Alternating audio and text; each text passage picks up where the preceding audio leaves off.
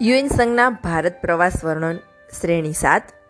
UN સંઘ વિદ્યાનું ધામ એવા નાલંદા વિદ્યાપીઠમાં આવે છે.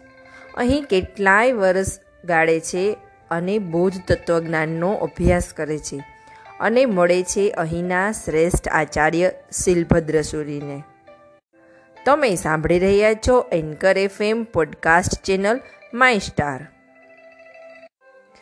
Hiuen Tsang પહોંચે છે નાલંદા વિદ્યાપીઠમાં. તે નાલંદા વિદ્યાપીઠ વિશે લખે છે કે તેના ભવ્ય પ્રવેશ દ્વારમાં જ દાખલ થતાં વિશાળ પ્રાંગણમાં આઠ ભવનો હતા. આઠેય ઇમારત મિનારાઓથી શોભતી. પ્રભાતે મિનારાઓ પર ધુમ્મસ છવાઈ જતું અને એના શિખરો જાણે કે વાદળોથી વાતો કરતા. આવું રળિયામણું વિદ્યાધામ જોઈને યુએન સંઘનું અંતર તો આનંદથી ભરાઈ જાય છે. ત્યાંનું હૃદય સંગમ વર્ણન કરતાં તેણે લખ્યું છે કે પવન અને વાદળા નિત્ય નવા રૂપ ધરતા.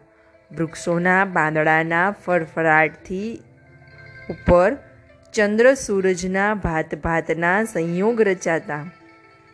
આ દ્રશ્યો બારીમાંથી જોતા હું ક્યારેય થાક્યો નથી. તળાવડીઓના નિર્મળ જળ ઉપર કમળ ફૂલ અને રાતા કનક પુષ્પો છવાયેલા. ચો તરફ આમ્રકુંજોની શીતળ છાયા. ભિક્ષુઓના નિવાસ ચાર મજલાના હતા. એના છાપરાને રંગબેરંગી નેવા હતા.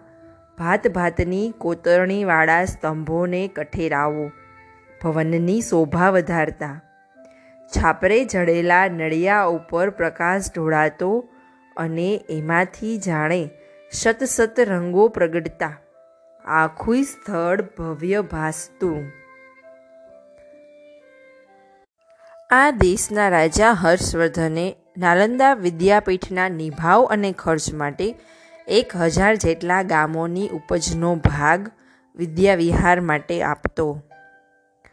નાલંદામાં હ્યુએનસંગ વીસ પ્રૌઢ સાધુઓ પાસે લઈ જવામાં આવ્યું. આ સાધુઓએ તેને વયોવૃદ્ધ ગુરુ શિલભદ્રના દર્શને લઈ જવાના હતા. સાધુઓએ આપેલી સૂચનાઓ ઝીણવટથી અનુસરતો આ પરદેશી હ્યુએનસંગ પંડિત પાસે પહોંચે છે. તેમણે ઘૂંટણીએ પડીને એમના ચરણ પકડી અને મસ્તકને ભૂમિ પર મૂકે છે. પછી ધીમેથી આચાર્યને કહે છે, આપની પાસે અધ્યયન કરવા માટે હું ચીન દેશથી છેક આવ્યો છું. મને આપનો શિષ્ય બનાવો. આ શબ્દો સાંભળીને શિલભદ્રની આંખોમાં આંસુ ઉભરાયા. એમણે કહ્યું, ગુરુ શિષ્યના આપણા સંબંધનું નિર્માણ તો ક્યારનું થઈ ગયું છે. ઘણા વર્ષો હું બીમાર રહ્યો. મારી યાતના અસહ્ય. હું મૃત્યુનો ખોળો માગતો. ત્યાં રાત્રે એક સ્વપ્ન આવ્યું મને કે ત્રણ દેવ આવ્યા. એક કનકવર્ણા, બીજા સ્ફટિક રંગી, ત્રીજા રૂપેરી. હજુ, હજી વધુ જીવવા માટે મને આગ્રહ કરવા લાગ્યા અને કહ્યું, ચીન દેશના એક ભિક્ષુ હ્યુએનસંગ જેને બૌદ્ધ તત્વજ્ઞાન સમજવું છે અને તારી પાસે ભણવા ઈચ્છે છે. તારે એને વિદ્યા આપવા માટે પણ જીવવું જરૂરી છે. પછી તો હ્યુએનસ્તાંગ અને શિલભદ્ર બંનેએ સહ અધ્યયન શરૂ કર્યું. મહેમાન હ્યુએનસંગ નાલંદામાં ઘણા વર્ષો રહ્યા. એ દરમિયાન એણે હિન્દુસ્તાનનું ભ્રમણ પણ કર્યું. સૌ પહેલાં એણે ચંપાદેશ જઈને ખંડેર બની ગયેલા વિહારો જોયા. સાગર કાંઠે સમધારણ આબોહવાવાળા સમાનતા નામે સ્થળે ગયો. તામ્રલિપ્તિ પણ ગયો. પછી ઓરિસ્સાના ઉગમણા કિનારે ગયો, જ્યાં એ લખે છે કે, લોકો ઉગ્ર, ઊંચા અને શ્યામ વર્ણના હતા. કલિંગ દેશ જાય છે. ત્યાંના લોકો ઉદ્ધત અને ગરમ મિજાજના છતાં સારી રીતભાતવાળા પ્રામાણિક, ચબરાક અને શુદ્ધ વાણીવાળા લાગ્યા.